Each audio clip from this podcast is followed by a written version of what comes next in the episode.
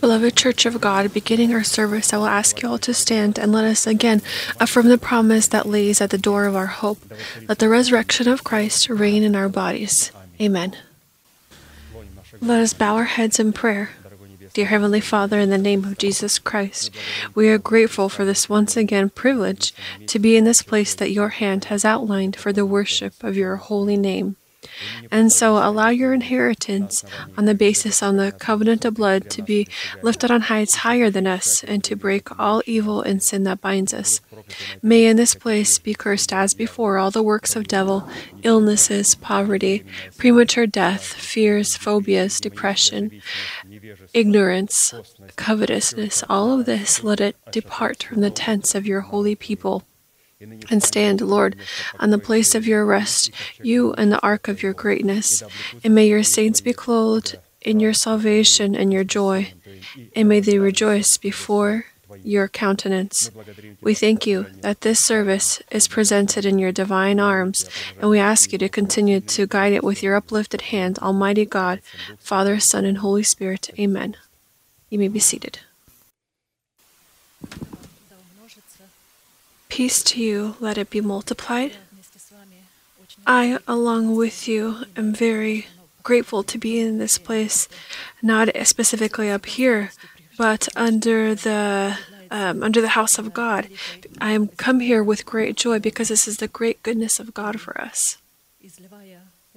And pouring out the latter rains in order to prayer to prepare us with Him this, these latter rains are expressed in that God is preparing us today in order to meet us so that we could, could be prepared to meet Him on the clouds.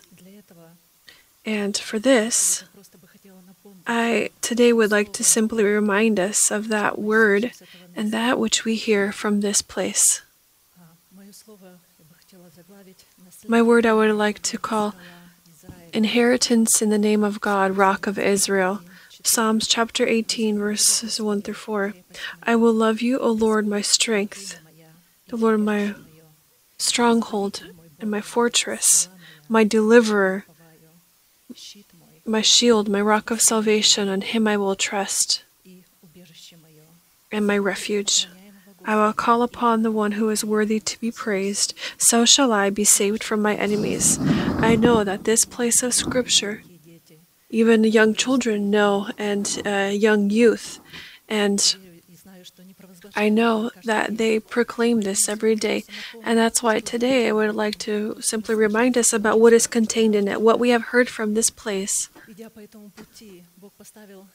Walking along this path, God has prepared our, His watchman for us, His messenger, our pastor, who in great detail has studied and uh, detailed every name of God. And we have come to this name, the name of God, Rock of Israel. We were given a definition, the purpose, what this all is for, the price that we need to pay.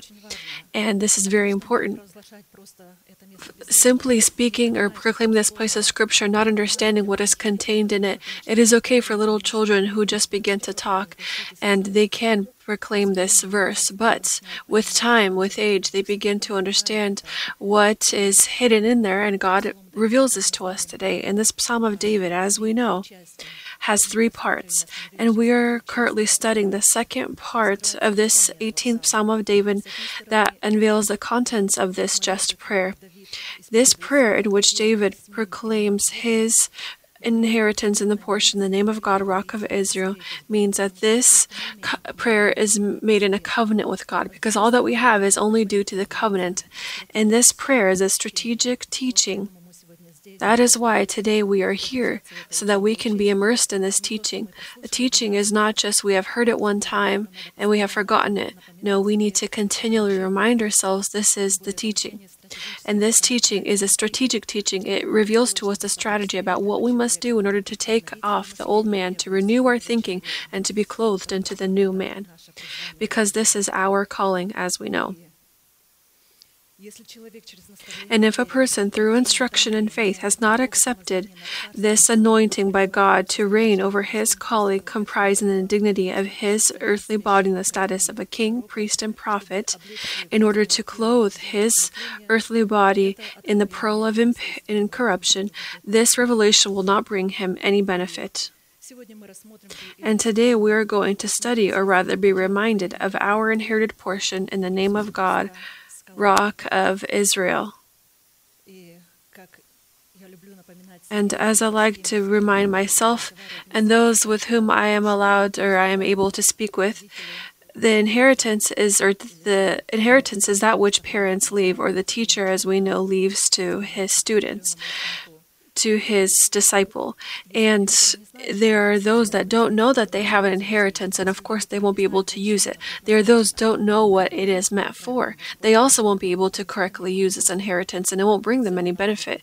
What price they have to pay, and all of this, Pastor, in great detail, likes to uh, open it and highlight it, and that's why today we will look at our inherited portion specifically what this is meant for. We already know that Rock of Israel, living stone, this is God Himself. This is the living God who is found in us. We talked about this, and I know and I believe that all of you here proclaim this, you ponder upon it.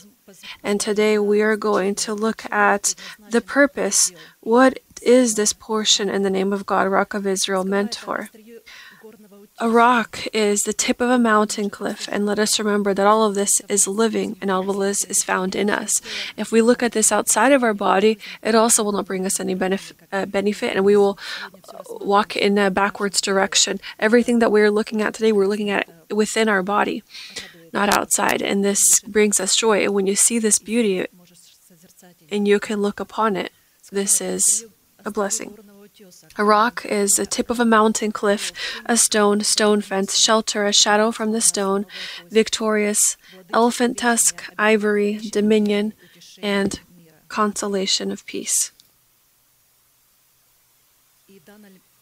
And in this prayer song of David, uh, the name of God, Rock of Israel, contains the inherited portion of the Son of God, in whom and through whom together we, cooperating with the powers of the name of God, Rock of Israel, are called to receive the victorious ability to keep and expand our income, received from placing the silver of our salvation into circulation, which is comprised of the adoption of our body through the redemption of Christ. And this is the subject of imperishable food.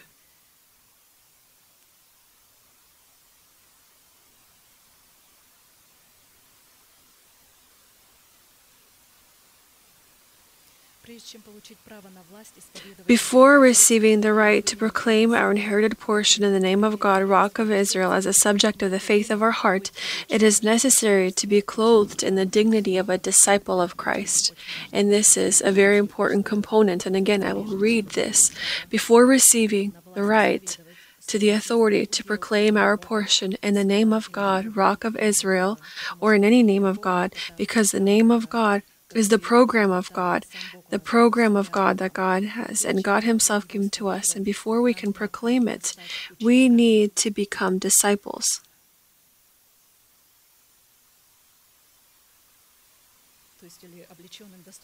Or rather, clothed in the dignity of disciples, the soil of whose hearts is prepared to accept the seed of the word as well as grow the seed in order to demonstrate their powers in, in justice. And we will remember that only that person who desires to hear the word of God, looks at this word, lives according to this word, and dwells in this word, and the word of God dwells in him, can overcome in battle the ancient serpent and run away from the snares of devil in order to inherit the salvation of his body through the redemption of Christ.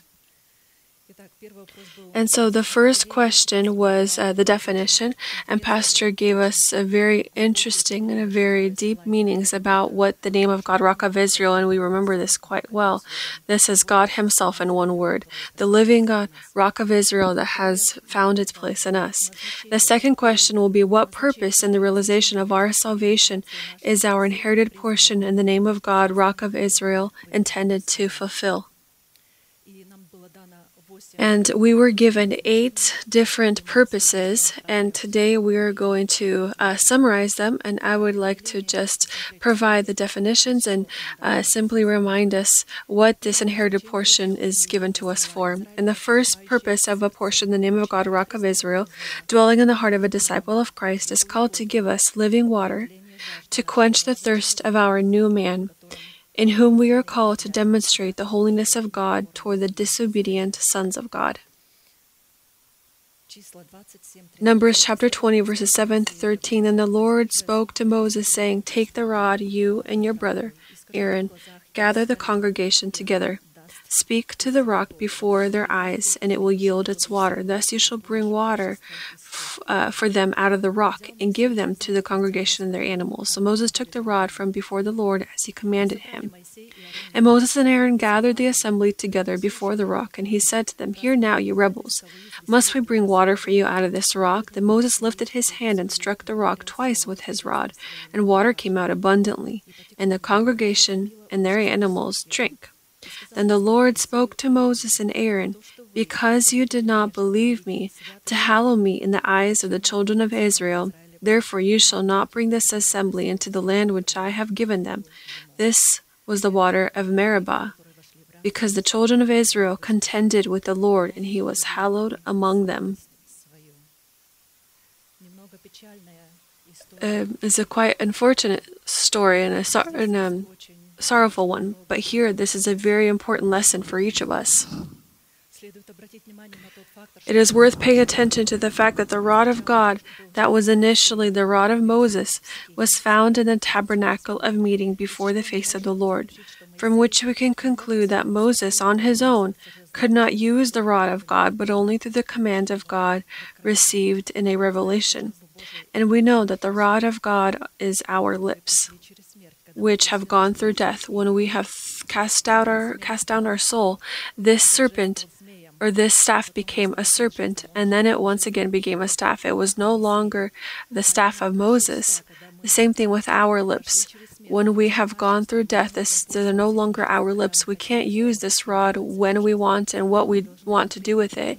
We must specifically understand this and know that this rod or this staff is found in the tabernacle of our body, in our lips, and we can't use them as we want to and when we want to.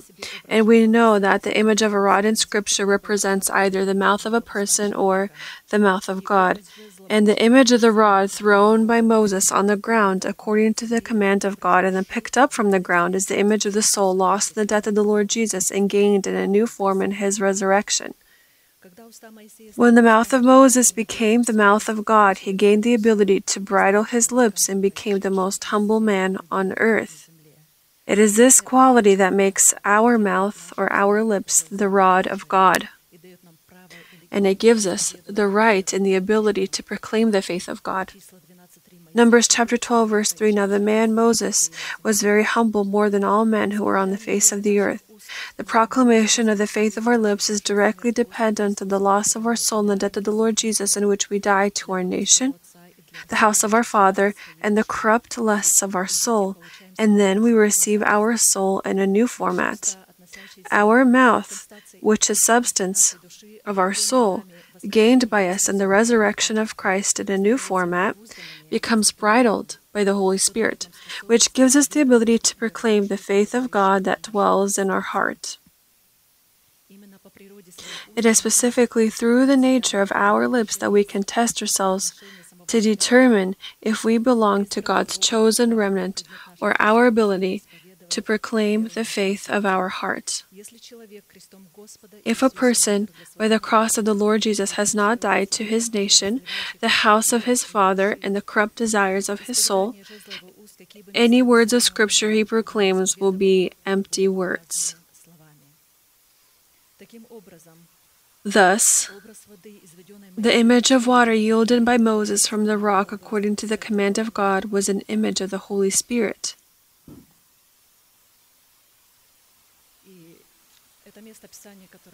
In this place of scripture that we had read, Numbers chapter 27, 20 verse 7, uh, the name of God, Rock of Israel, as no other name, is is covered in the holiness of God. Here, in each definition and each purpose, we see the holiness of God present. God had told Moses that he is not leading the land and uh, the people into the land because it is written. Then God demonstrated his holiness because they did not demonstrate holiness. And holiness was in that they were supposed to separate from those that were disobedient. They were supposed to separate from their fellowship and our fellowship with people who cast some kind of doubt, some kind of suspicion.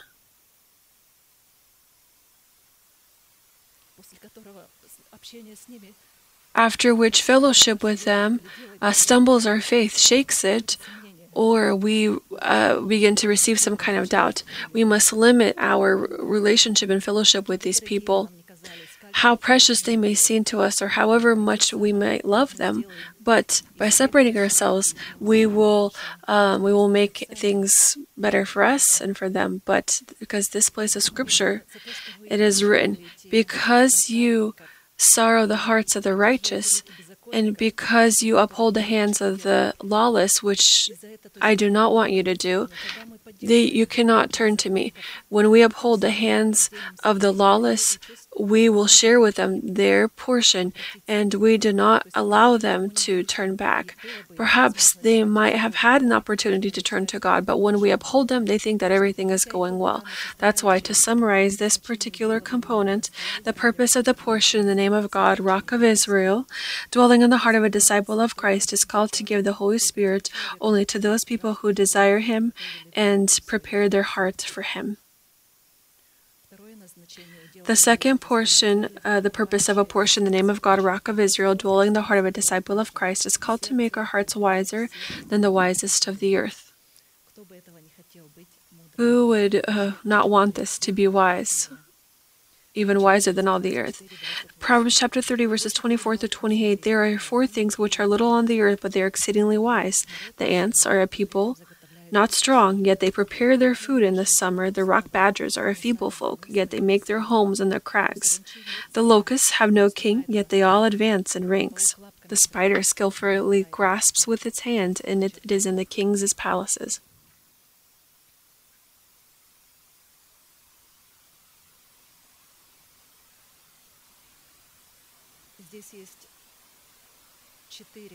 Here we have four small ones four things that are little on the earth, and we will look at this first condition that makes our heart wise and participates in building our house on the rock. This is fulfilling the calling of ants, of which is said they are people not strong, yet they prepare their food in the summer. To everything there is a season, a time for every purpose under heaven, a time to be born and a time to die, a time to plant and a time to pluck what is planted. Ecclesiastes chapter 3 verses 1 through 2. To be like ants and prepare food in the summer and thus cherish time so that we call on God when He is near. It is necessary to consider hearing the word of God a greater gift than the gold of Ophir. The second condition that makes our heart wise and participates in building our house on the rock is fulfilling the calling of rock badgers, of which is said they are a feeble folk, yet they make their homes in the crags. Matthew chapter 5 verse 3 Blessed are the poor in spirit, for theirs is the kingdom of heaven. Here we see the poverty of the Spirit. To be poor in spirit in this manner, give God the basis to give us His power. It is necessary to, consciously and voluntarily, through the cross of the Lord Jesus, to die to our nation, the house of our Father, and the corrupt desires of our soul. Always, when we hear this, this is the holiness of God. Here it says that we must die. Uh, we must, uh, in baptisms, die in the death of the Lord Christ, in which we can then make a covenant in which we will receive this inherited portion that belongs to the Son of God, Jesus Christ. He shares this inheritance only with those who will be immersed with him in death, and the Holy Spirit, whom we have accepted as the Lord and ruler of our life. He has resurrected Christ from the dead, and he will resurrect our deadly bodies, our fleshly bodies, if we will dwell in this death of Christ.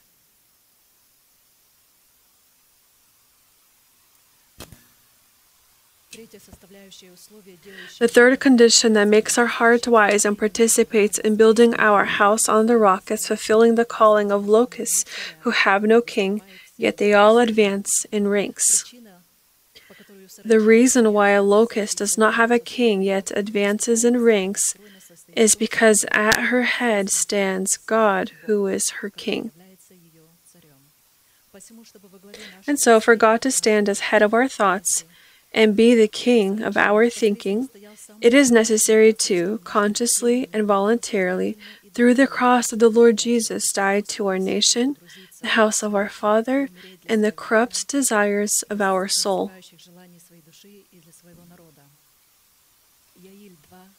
Joel chapter 2, verses 25 to 29.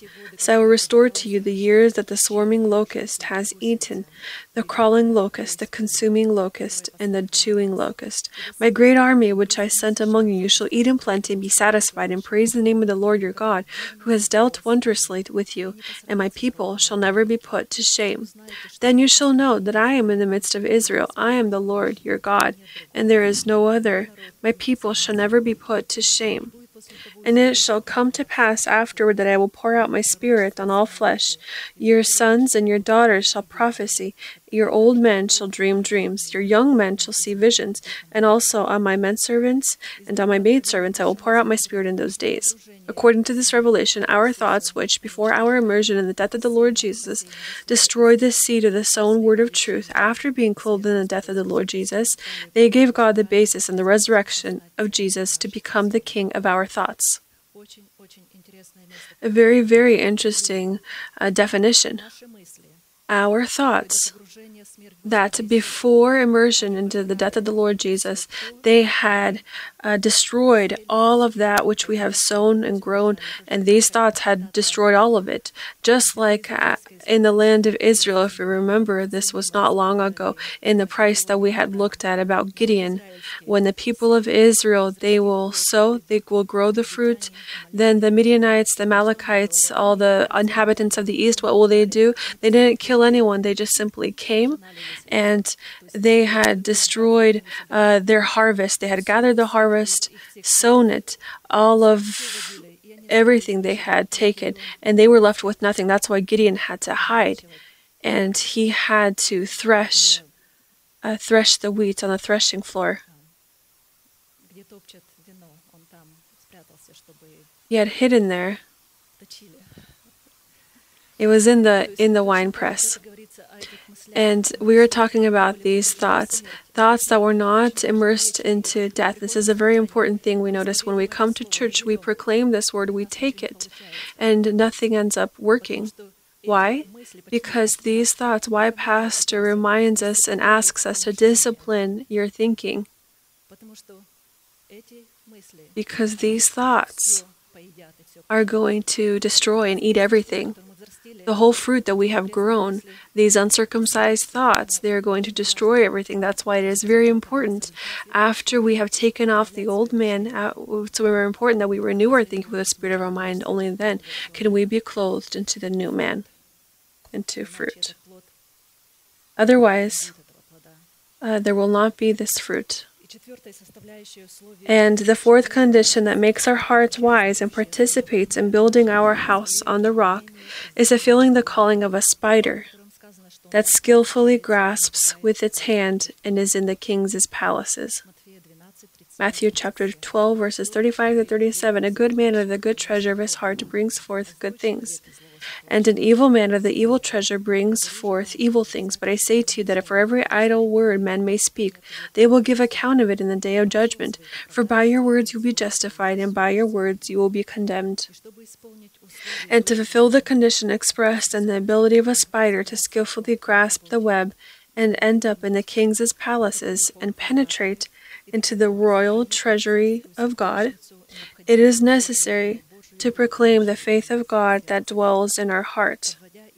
To summarize, the purpose of our portion, the name of God, a rock of Israel that dwells in the heart of a disciple of Christ, is called to fill our heart with such wisdom that will cause us to be the wisest of all the earth. The first one was the purpose of this uh, rock was to give water and feed our new man. The second one was to make our hearts wiser than all the earth. That's why we will cherish the time and uh, do as the ants had done and uh, and stock up on food. And God today teaches us how we can number our days so that we can gain a wise heart. We're going to like the rock badgers, and we will make our houses on the rock, meaning we will be poor in spirit.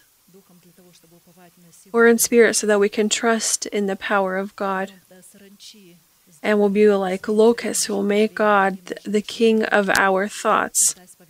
And then the proclamation of our heart will achieve that goal that God has placed before us.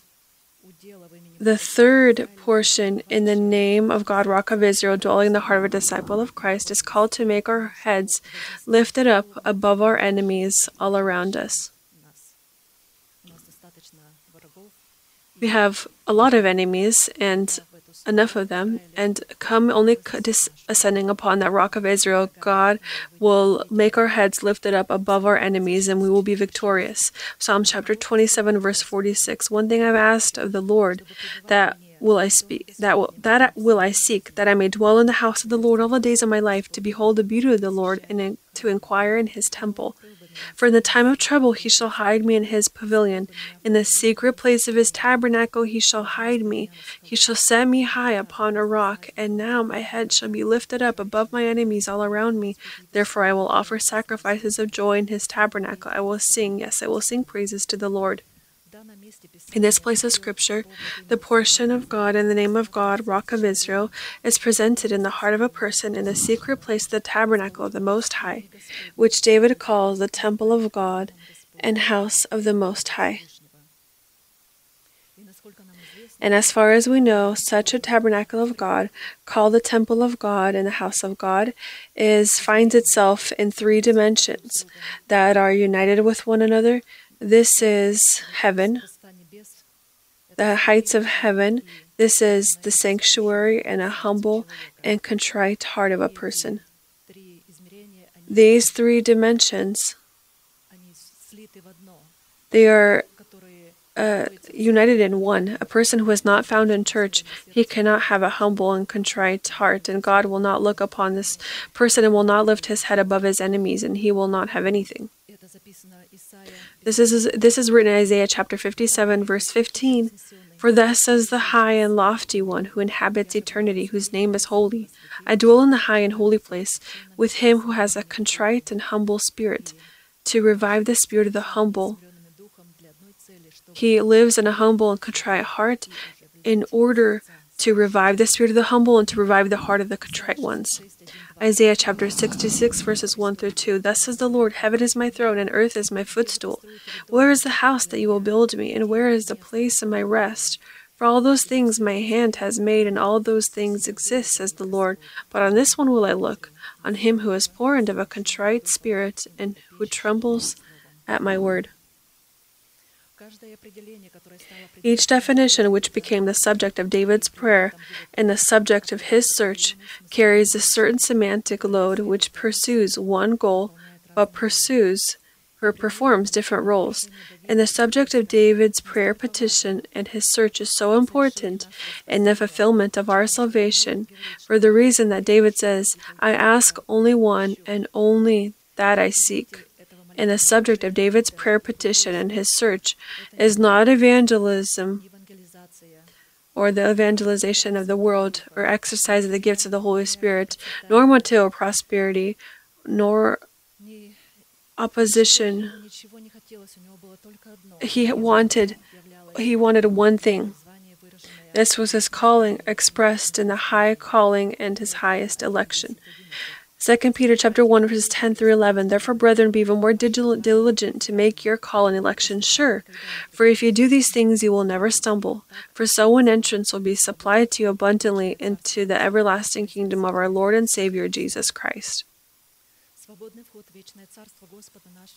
Free entry into the eternal kingdom of our Lord and Savior Jesus Christ is the subject of David's prayer petition in his search, which is directly related to the affirmation of our title and our election, expressed in achieving the goal of our calling. We know that a calling is a certain rank and dignity, and the higher the rank, the higher will be the honor of our rank and our dignity. And this calling we know is servant of the Lord. This is disciple of Christ. A disciple, he fully depends on the teacher. He does not leave anything. A servant of the Lord, he has a seal. The Lord is there on his on his foreheads. And upon it is written, Holy unto the Lord. He fulfills the word of the Lord. What God will say, he will do without any question. What God says, he fulfills. And an election is what we choose, the goal we are striving for, and the price we pay for our calling. And we know that the purpose of our election is to fulfill the perfect will of God, which yields our calling. It is comprised of the fact that the resurrection of Christ will reign in our body and clothe our body in the resurrection of Christ.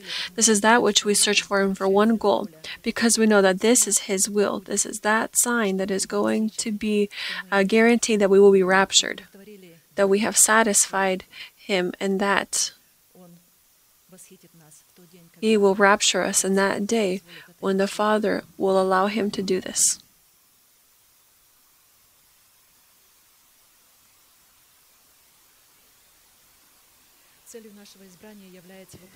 And again, the purpose of our election is to fulfill the perfect will of God, which yields our calling, that is comprised of the fact that the resurrection of Christ will reign in our body and clothe our body in the resurrection of Christ. On the one hand, this would allow us to abide in the house of the Lord, and on the other hand, to become the house of the Lord. And the price we pay for our election is our total sanctification in Christ Jesus, pursuing the goal of total dedication to God. And we know that there are two formats of sanctification. We have sanctified, separated, and now we need to keep it, to cultivate it. Because we can be sanctified and then uh, these waters or uh, will drown will drown it. And that's why we need to always keep and cultivate our sanctification. And the higher the degree of our sanctification the higher will be the honor of the upward call of god in christ jesus Philippians chapter 3, verses 13 through 14. Brethren, I do not count myself to have apprehended, but one thing I do, forgetting those things which are behind and reaching forward to those things which are ahead. I press toward the goal for the prize of the upward call of God in Christ Jesus. On the one hand, to lift up our head over the enemies around us is to cast out from the throne in our body, which is the rod of our lips, the old man, in order to give God the foundation to build in our body the power of life, led by Christ. And on the other hand, to lift our head over the enemies around us is to depose, in the midst of the remnant chosen by God, the power and the deeds of the uncrucified flesh in the face of carnal people.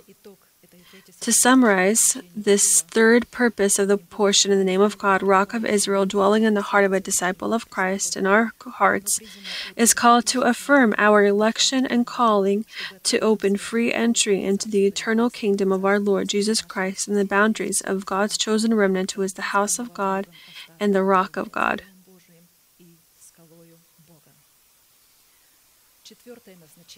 The fourth purpose of a portion, the name of God, Rock of Israel, dwelling in the heart of a disciple of Christ, it is called to be for him a rock and fortress of powers, with which God will lead us and guide us in order to deliver us from our enemies.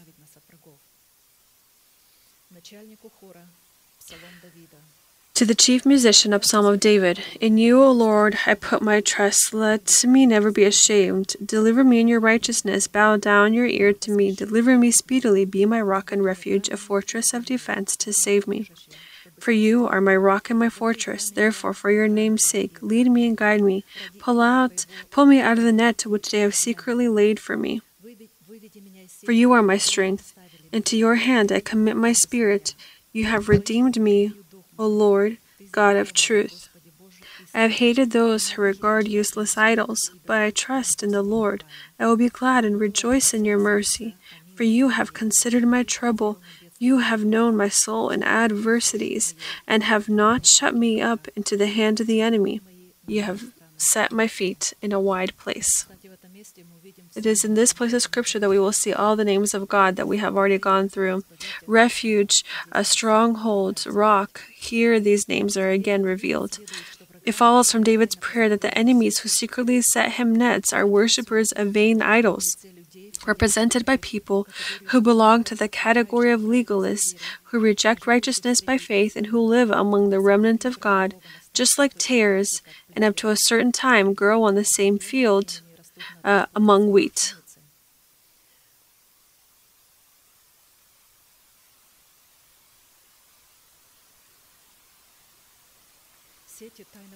Nets secretly laid out by worshippers of vain idols are questions posed by worshippers of these vain idols in such a way as to catch David in the net, which will be his answer. It is very important when we are asked questions to not quickly run to answer them, because these questions might be a snare in which we might find ourselves caught up in. And we see that David not once had found himself in this snare, but God had delivered him when he cried out to him. To summarize, the purpose of the portion, the name of God, Rock of Israel, dwelling in the heart of a disciple of Christ, is comprised of the fact that when we end up in a net of those who regard useless idols, He will pull us out of these nets and place our feet in the wide place. The fifth purpose of a portion in the name of God, Rock of Israel, dwelling in the heart of a disciple of Christ, is called to bring water for us out of the flinty rock in order to then give us good, in which we will gain riches so that we can fulfill his covenant which God affirmed with our fathers. When your heart is lifted up and you forget the Lord your God who brought you out of the land of Egypt from the house of bondage, who led you through that great and terrible wilderness in which were fiery serpents and scorpions and thirsty land where there was no water, who brought water for you out of the flinty rock, who fed you in the wilderness with manna, which your fathers did not know, that he might humble you, and that he might test you, to do you good in the end then you say in your heart, My power and the might of my hand have gained me this wealth.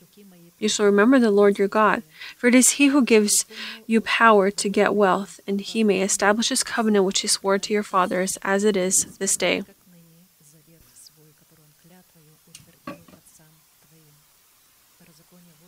Deuteronomy chapter 8, verses 14 through 18. It should be understood that whatever we consider our wealth, our heart will also be there.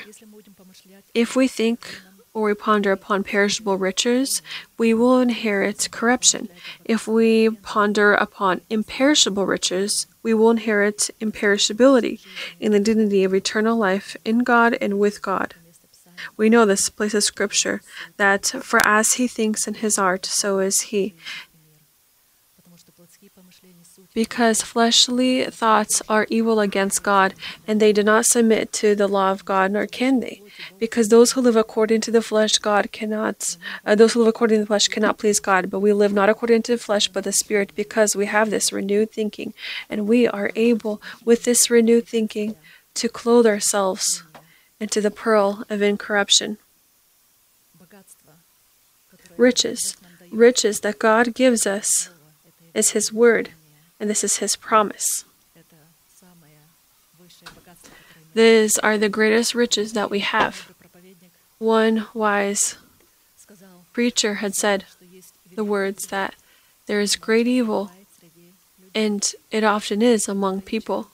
God gives riches to a person, but does not allow them to be used. And this is a great evil. Riches is the word that we hear. We come to church, we hear the word, we accept.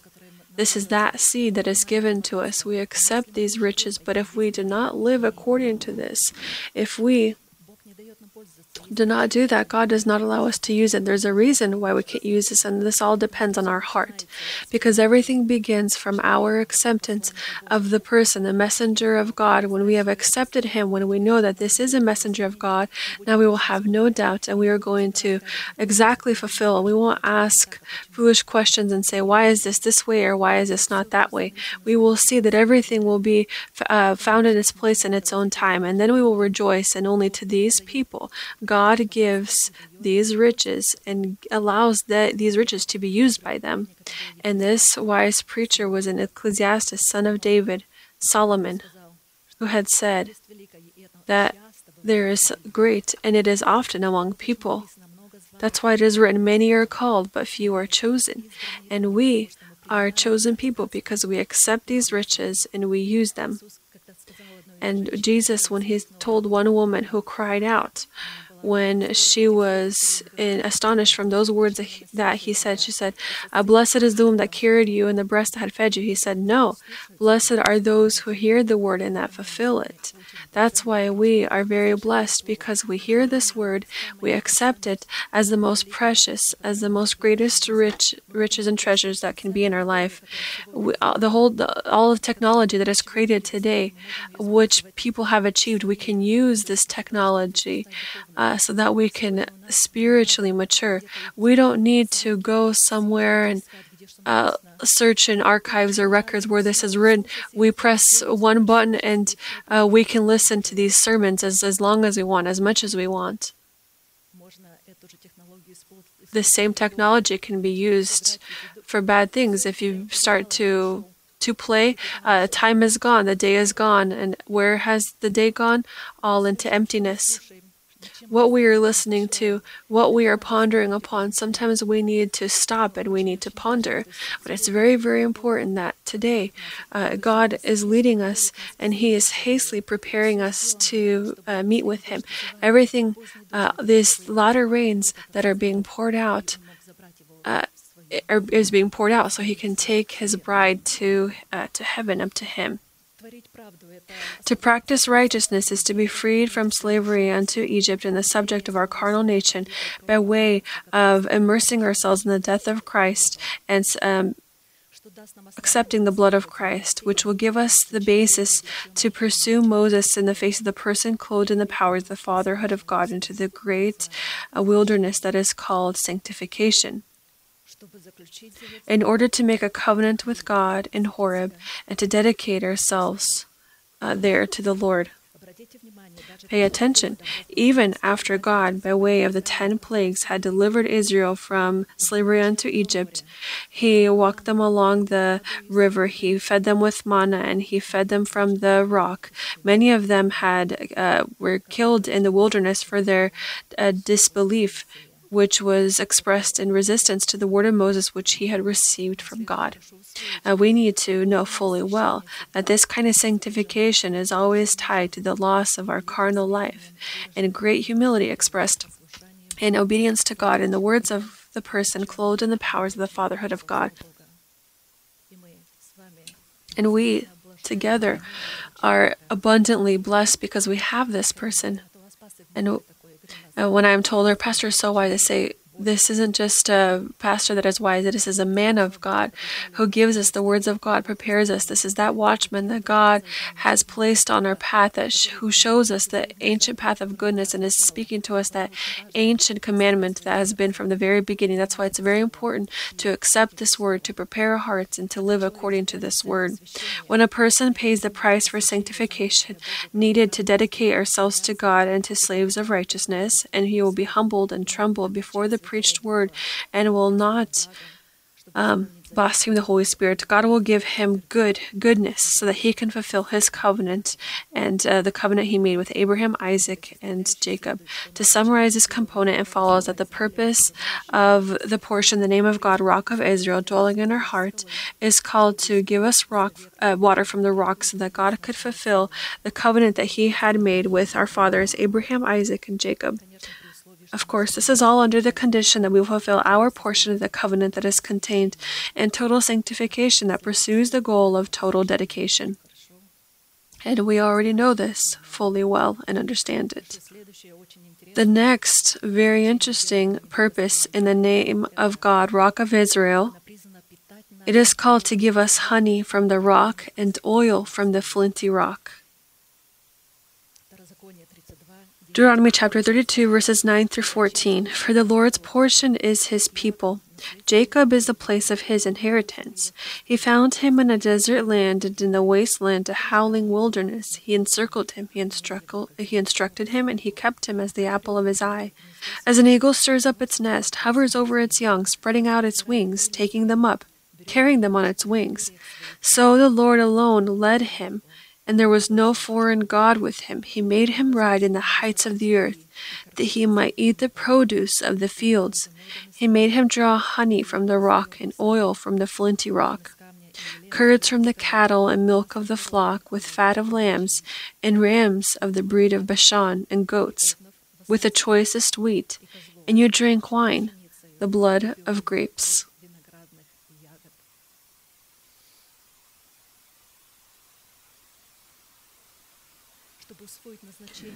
To understand the purpose of the inheritance in the name of God, Rock of Israel, presented in this allegory, and honey from the rock and oil from the flinty rock, we must partake to the chosen remnants of God who have originated from Jacob. In combination with these eight components, here uh, we can't just look at one of them, we need to look at all eight. It's food with which uh, God feeds us as produce of the field, honey from the rock, oil from the flinty rock, curds from the cattle, milk of the flock, fat of lambs and rams of the breed of Bashan, choicest wheat, and wine from the blood of grapes.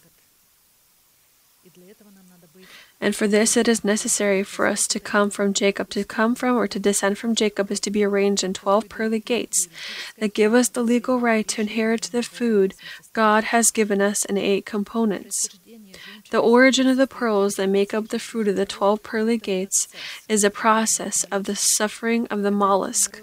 When a foreign body, such as grains of sand, enters the shell of a mollusk, it experiences discomfort and suffering, as it cannot get rid of it. And then the mollusk begins to produce a certain substance in the dignity of a pearl and envelops the grain of sand with pearls. And this foreign grain of sand, that causes us discomfort and suffering is our decaying body created from the dust of the earth. Apostle Paul had said one day before that who will deliver me from this earthly body? When we have this promise, my body already rejoices along with my new man, waiting for when the, the question of time will be answered. I have this in my spirit, and and I rejoice. Whatever may happen, whatever whatever circumstances may occur in our lives, we can already rejoice because God God is unchanging in his word and he will fulfill all of his promises. We simply need to be faithful on our end. And we need to clothe this earthly body in the resurrection of Christ, which we have done with by faith, so that we can give God the basis to erect in our body the power of life in order to transform our body from a terrestrial one or an earthly one to a celestial one. The image of the twelve pearly gates is the fruit of our inmost man in the dignity of the twelve teachings of Christ, comprised of twelve base truths that are called to adopt our body through the redemption of Christ to the erection of the power of life in it and to give God the basis to transform our body from terrestrial to celestial, it will be necessary for us, the descendants of Jacob, to enter into the inheritance of our portion in the name of God, Rock of Israel, giving us the right to eat of the food that in this allegory is presented in eight components.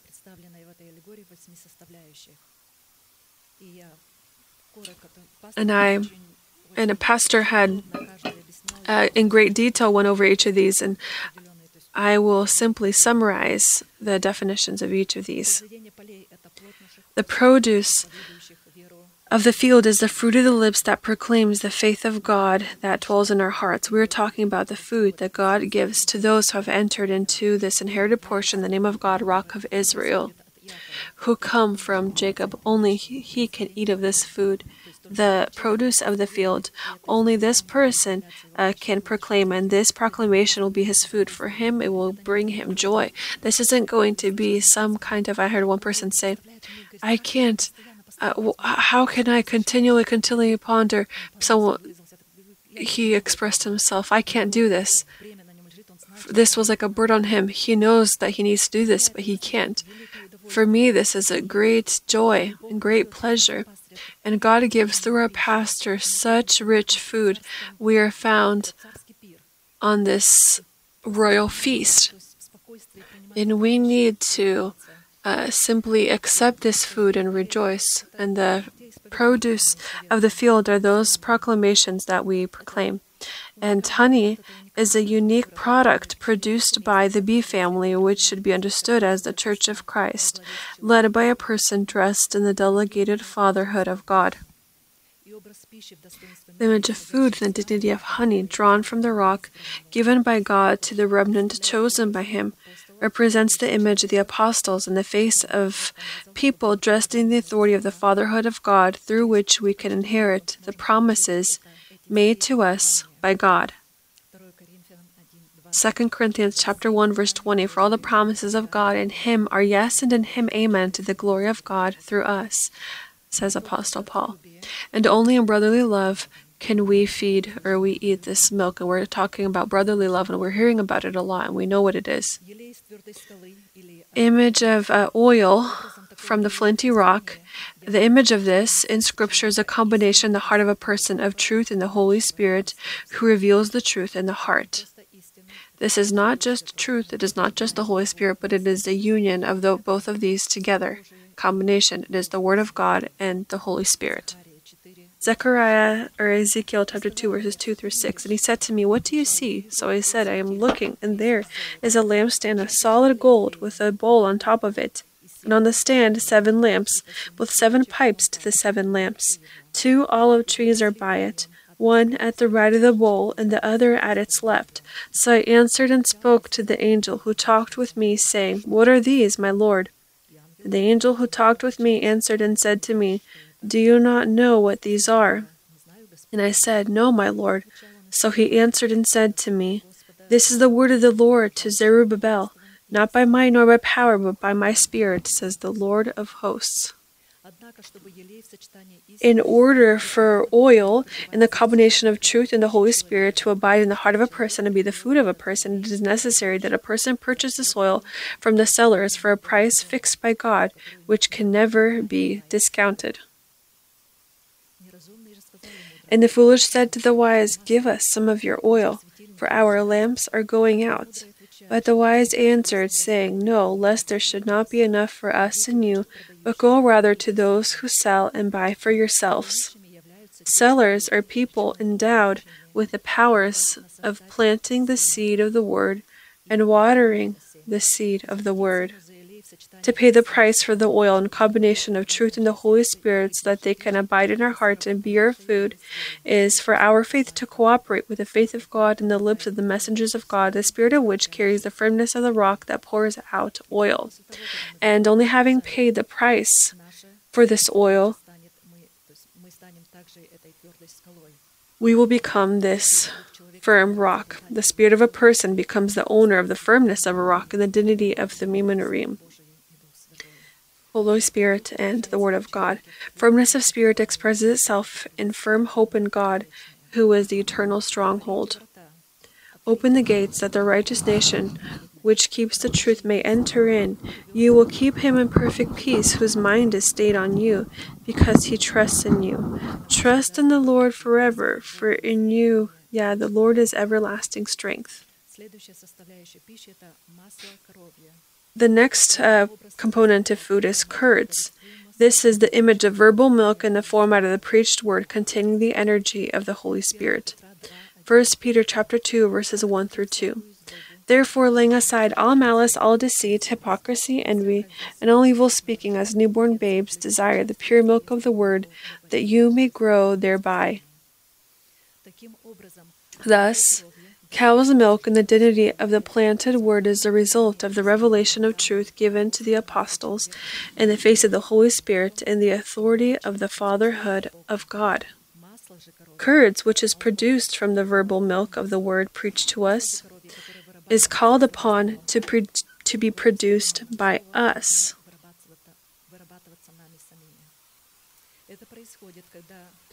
This happens or occurs when we spend time on research, on reflection, and on the confession of the verbal milk that we have accepted. Verbal milk is turned into curds, which we can then eat of. The next is sheep's milk. This speaks of the unique relations of saints and brotherly love for each other, which are both food and medicine for each other. Songs of Solomon, chapter 1, verses 6 through 7.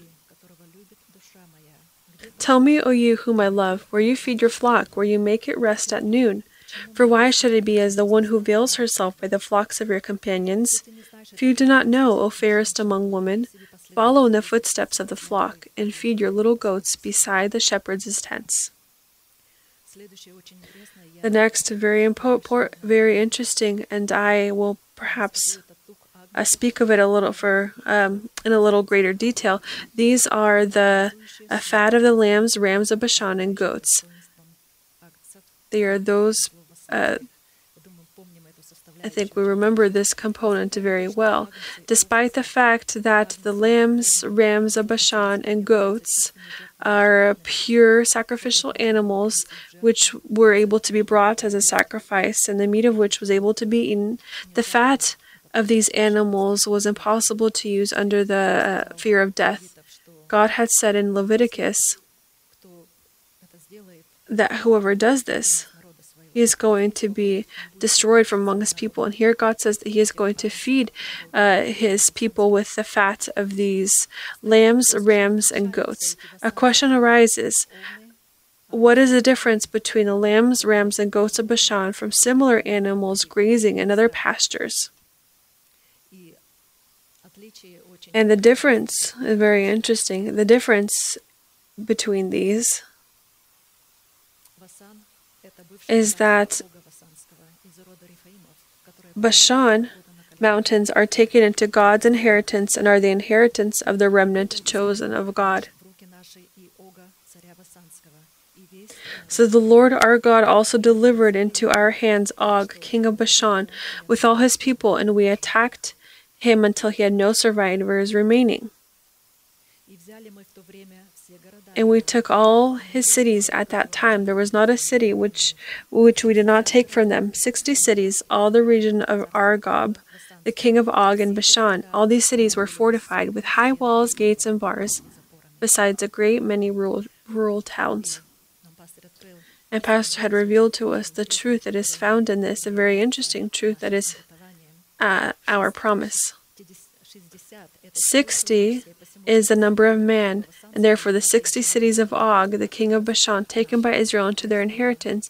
This is the image of our terrestrial body in which reigning sin is depicted in the face of the old man, and in its place the power of life has been erected.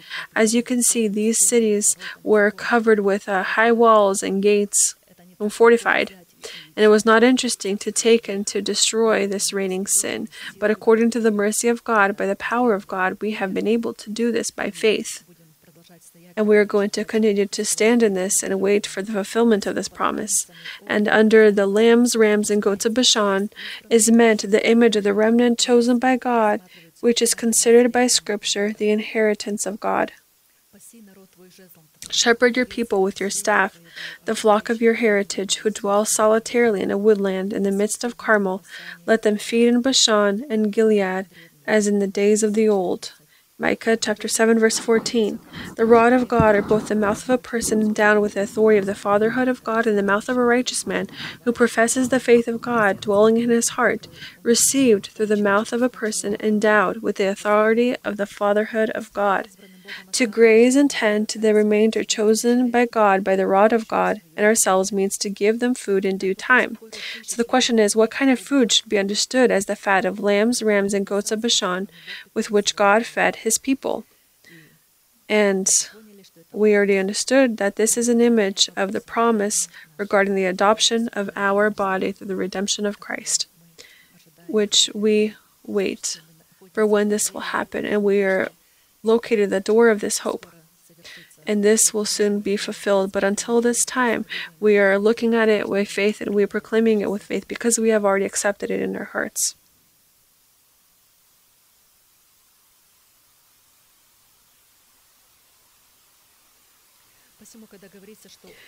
And therefore, when it talks about that the lambs, rams, and goats, which mean those who fear God, are from the breed of Bashan, this means that their bodies are declared as the property of God.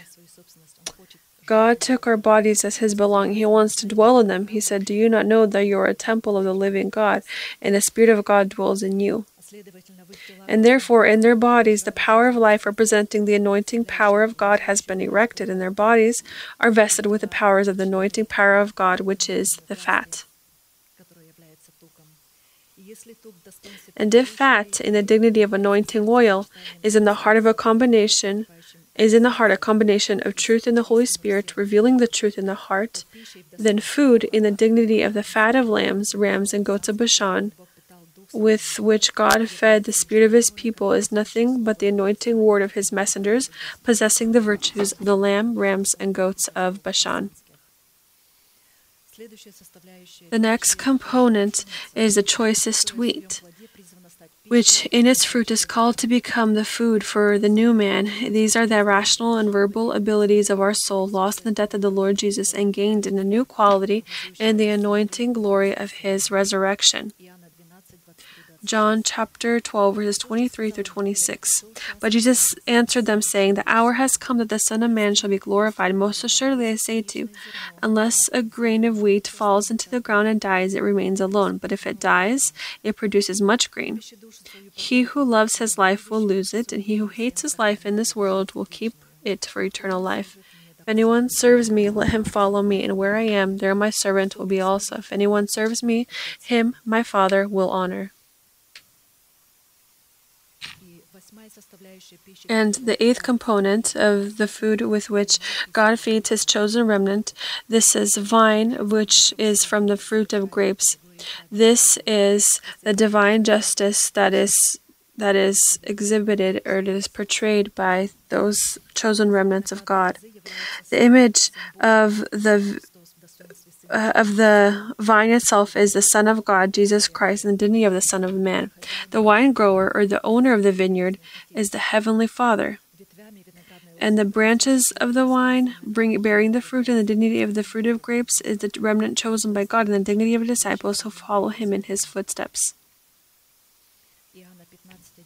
John chapter 15, verses 1 through 8 I am the true vine, and my Father is the vine dresser. Every branch in me that does not bear fruit, he takes away, and every branch that bears fruit, he prunes, that it may bear more fruit. You are already clean because of the words which I have spoken to you. Abide in me, and I in you. As the branch cannot bear fruit of itself unless it abides in the vine, neither can you unless you abide in me. I am the vine, you are the branches. He who abides in me and I in him bears much fruit, for without me you can do nothing. If anyone does not abide in me, he is cast out as a branch and is withered, and they gather them and throw them into the fire, and they are burned.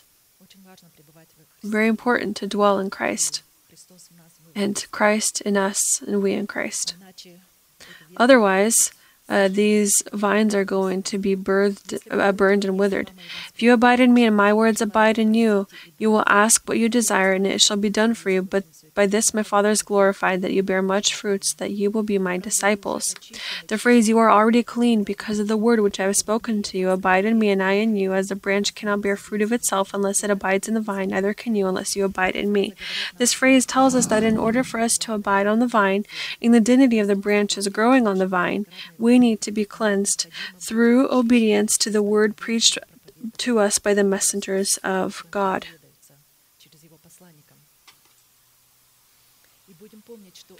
And we will remember that cleansing consists in sanctification, or separation from our people, from the house of our father, and the corrupt lusts of our soul, by the powers of the truth of the cross of Christ, or rather by the collaboration of our cross with the truth of the cross of Christ. Because the truth that is contained in the blood of Christ that has been spilled on the cross of Golgotha is called to free us from sin, whereas the truth contained in the cross of Christ is called to free us from the manufacture of sin in the face of our old man living in our body, the instrument of which is our people, our Father's house, and the corrupt lusts of our soul.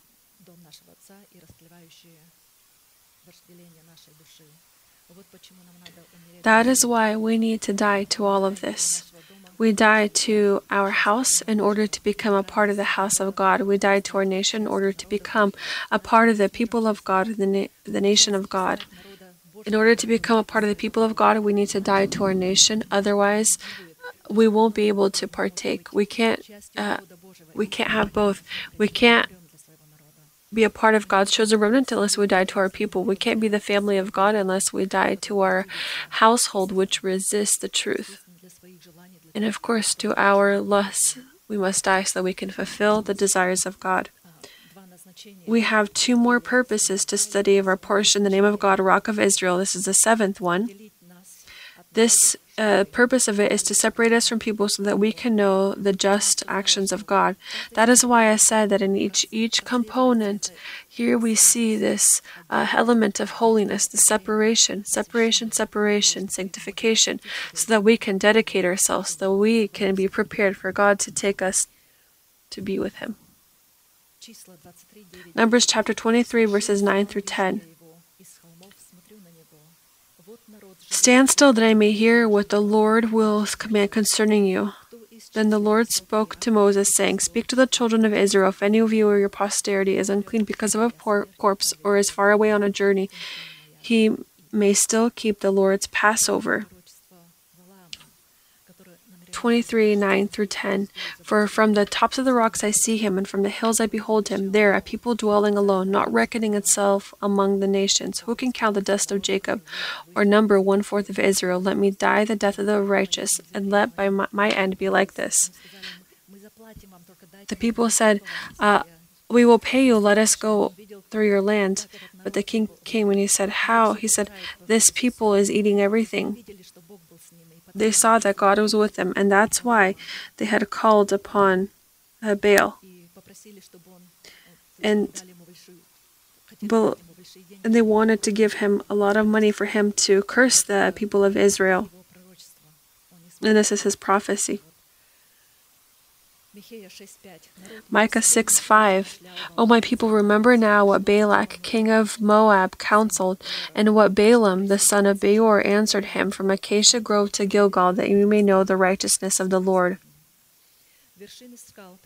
The heights of the hills represent the functions of the promises of God, or the heights of the mountains represent the sworn promises of God that contain the inheritance of Christ and the heights of the hills represent the functions of a covenant of peace between God and us, on the foundation of which we are called to inherit the sworn promises of God.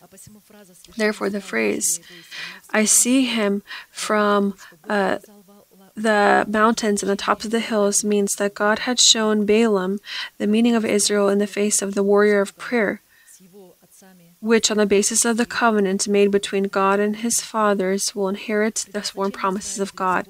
The purpose of Israel in the face of the warrior prayer always is based on the on the natural essence of God, in which He foresees and foreknows how a person will behave in uh, the time that He has given in relation to His Word. And if God by way as foreknowledge and predestination, sees our trembling relationship toward His Word and our readiness to fulfill these words, then He predefines or predestines us to be in the image of the likeness of His Son, Jesus Christ. Romans chapter 8, verses 29 through 34. For whom he foreknew, he also predestined to be conformed to the image of his Son, that he might be firstborn among many brethren. Moreover, whom he predestined, these he also called. Whom he called, these he also justified, and whom he justified, these he also glorified. What then shall we say to these things? If God is for us, who can be against us? He who did not spare his own son, but delivered him up for us all, how shall he not how shall he not with him also freely give us all these things? If we are in him, he gives us this inheritance.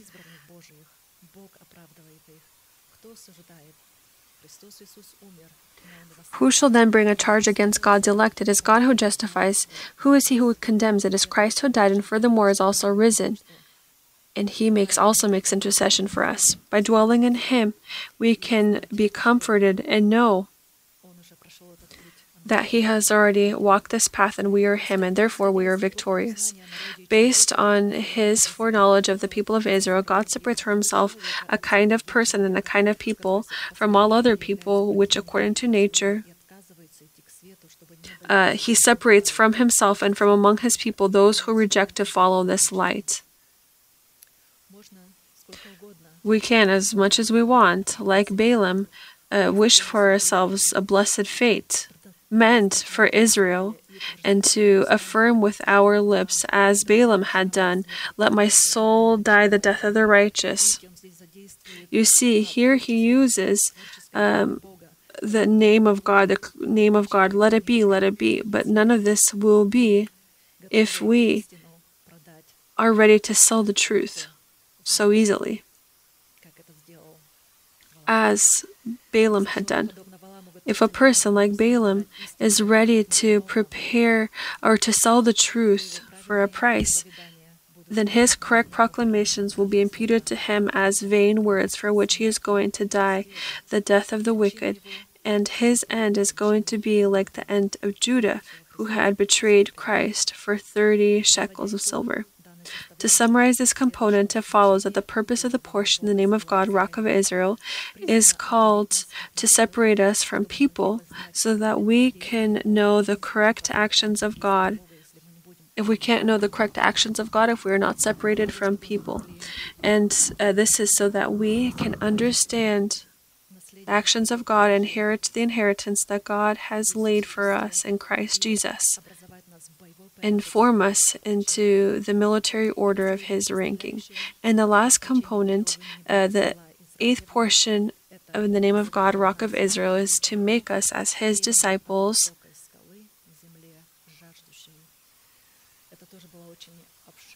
This is to make us a hiding place from the wind, a shadow of a great rock in a weary land. And very quickly, I will um, summarize and we will pray. Isaiah 32, 1 through 8 Behold, a king will reign in righteousness, and princes will rule with justice. A man will be as a hiding place from the wind, and a cover from the tempest, as rivers of water in a dry place, as the shadow of a great rock in a weary land. The eyes of those who see will not be dim, and the ears of those who hear will listen. Also, the heart of the rash will understand knowledge, and the tongue of the stammerers will be ready to speak plainly. The foolish person will no longer be called generous, nor the miser said to be bountiful. For the foolish person will speak foolishness, and his heart will work iniquity, to practice ungodliness, to utter error against the Lord, to keep the hungry unsatisfied, and he will cause the drink of the thirsty to fail. Also, the schemes of the schemer are evil. He devises wicked plans to destroy the poor with lying words, even when the needy speaks justice. But a generous man devises generous things, and by generosity he shall stand.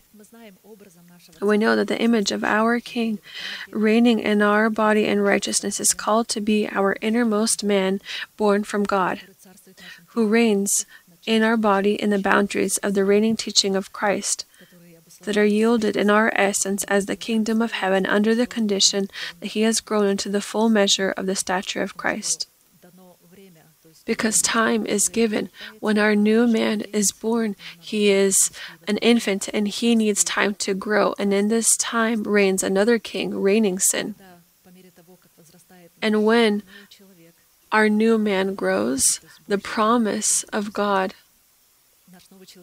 our new man grows, and only then can he begin the battle and overcome and to take away that weapon which relies on. That weapon which take away that weapon which the old man relies on to take away that weapon and to destroy the power of death in our body.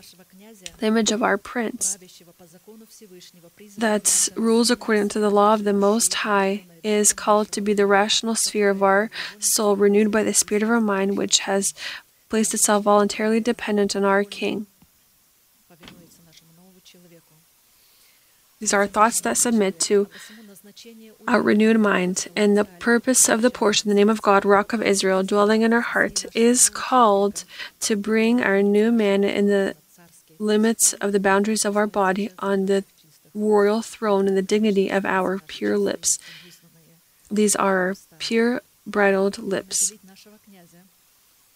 and to give us, our Prince, and the dignity of our renewed thinking, the powers of divine authority to rule over our body according to the law most high, according to the staff of our lips, or the rod of our lips.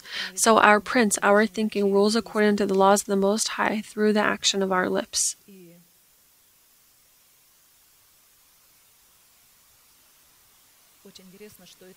And it's very interesting is that these princes this is our renewed mind, and so that uh, to see the full picture in this uh, in this allegory, we will need to look at all the uh, characteristics of our prince, or rather our renewed mind, because in order to be uh, a shadow of a great rock in a wearying land, which is one of the components of our prince.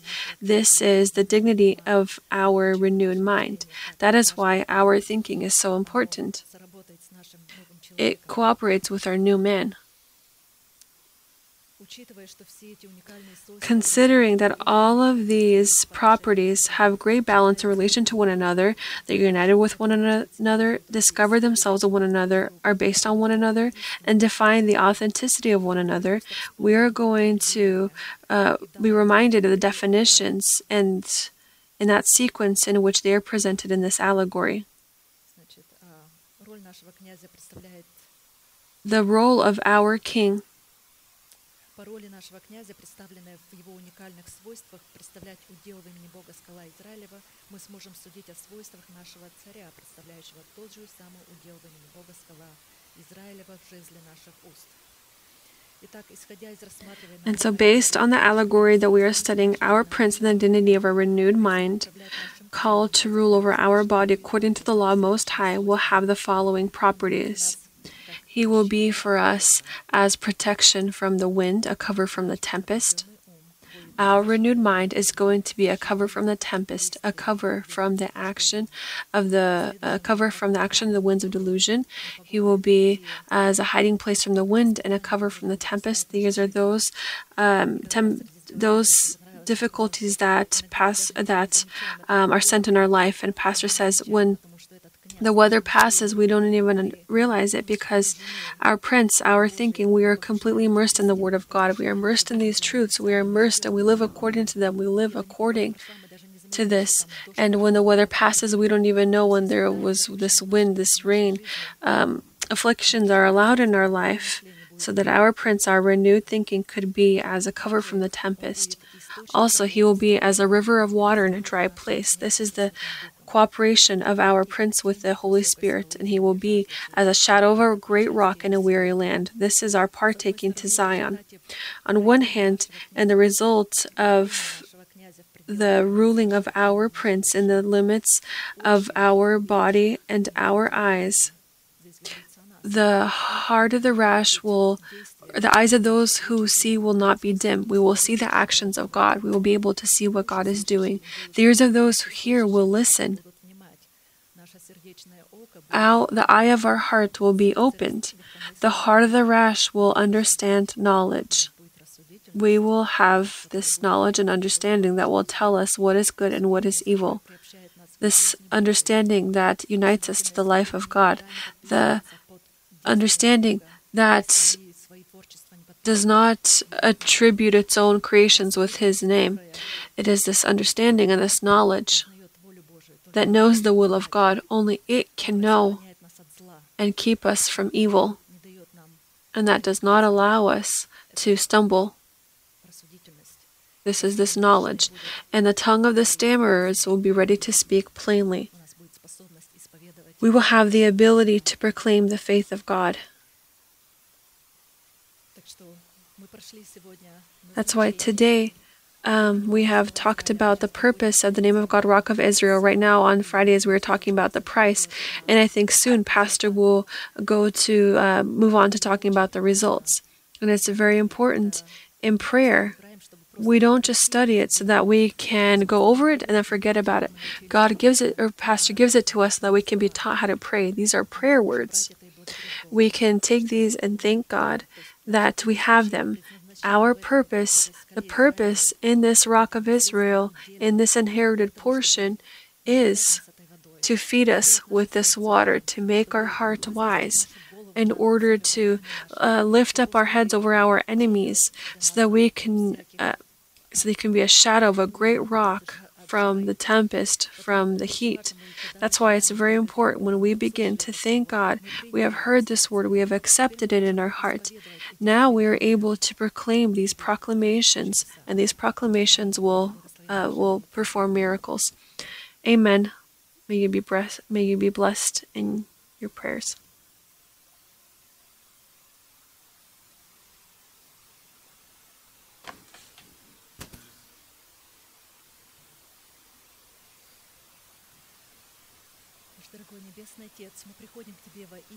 Our dear Heavenly Father, we came we come in the name of your Son, Jesus Christ, and we thank you. We thank you that you are our God, our stronghold, our strength, our deliverer, living rock of Israel. In you will we trust. I thank you for this wonderful inherited portion in your name, which you have given us today and placed on our accounts. And we enter into this inherited portion in Christ Jesus. And I thank you for the words of life that you give us today. May they be life for our spirit, our soul, and our body. I thank you Today we see this beauty. We ask you for one thing to allow us to dwell in your home, to look upon this beauty. I thank you that you give us this opportunity to look at this beauty in your home, to be under the shadow of you. You lift us up on heights that are higher than us. And after this, our heads are lifted up higher than our enemies that surround us. You have prepared a table for us in the form of our enemies.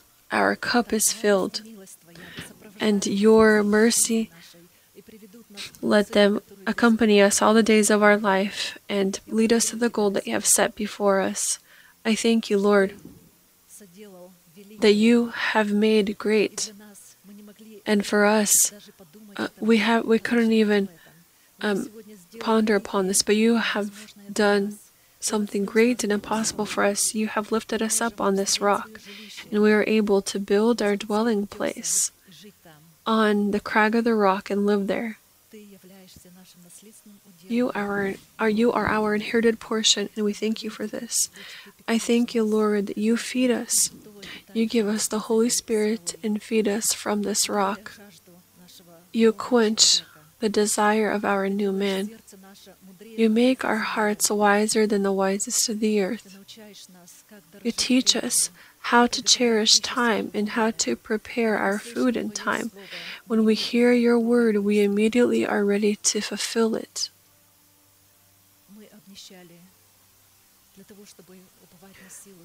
We have become poor so that we can rely on your strength. We don't rely on our own abilities because you are our trust. You are our strength. At the head of our thoughts, you stand. You are King.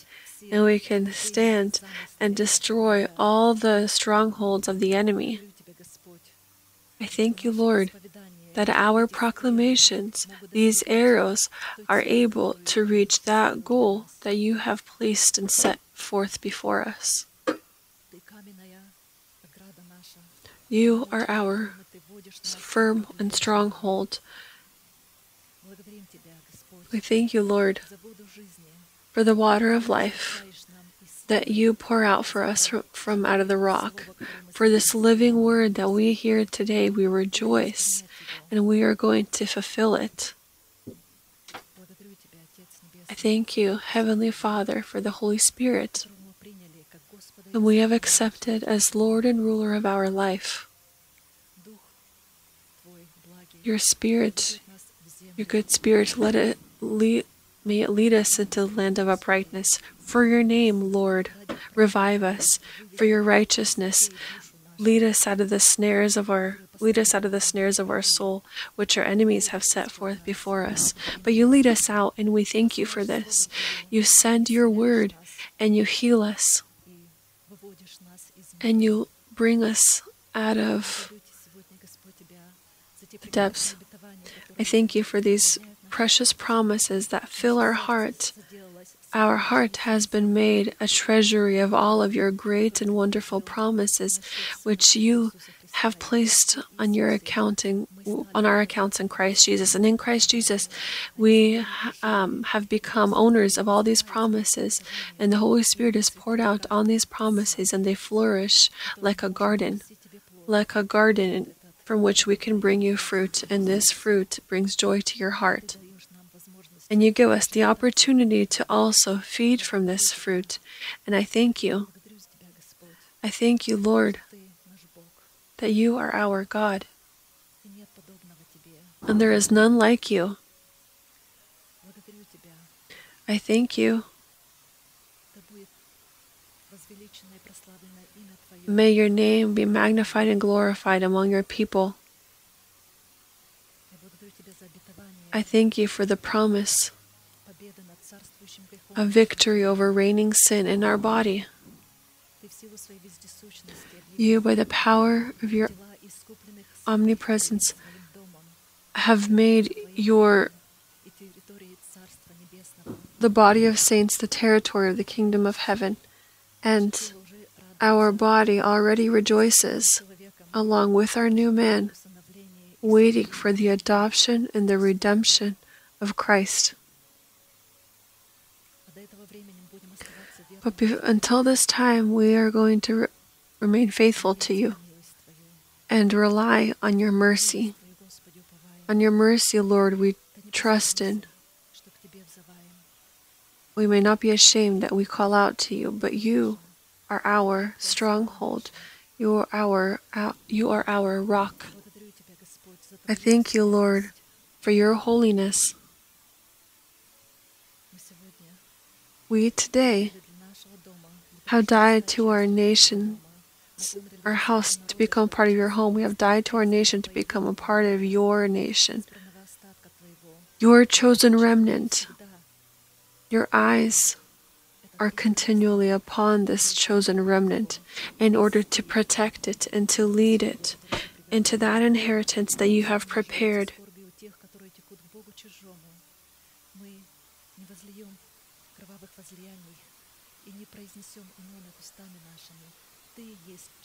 You are the part of our inheritance in our cup. You hold our inheritance. Our foot have gone along great paths, and our inheritance brings uh, is pleasing to us. I thank you, Lord, and bow down with your people, Almighty God, Father, Son, and Holy Spirit. Amen. Our Father in heaven, hallowed be your name. Your kingdom come. Your will be done on earth as it is in heaven. Give us this day our daily bread. And forgive us our debts as we forgive our debtors and do not lead us into temptation, but deliver us from the hand of the evil one. For yours is the kingdom, and the power, and the glory, forever. Amen. And let us please conclude with our unchanging manifestation. That to him who is able to keep you from stumbling and to present you faultless before the presence of his glory with exceeding joy. To God our Savior, who alone is wise, be glory and majesty, dominion and power, both now and forever. Amen.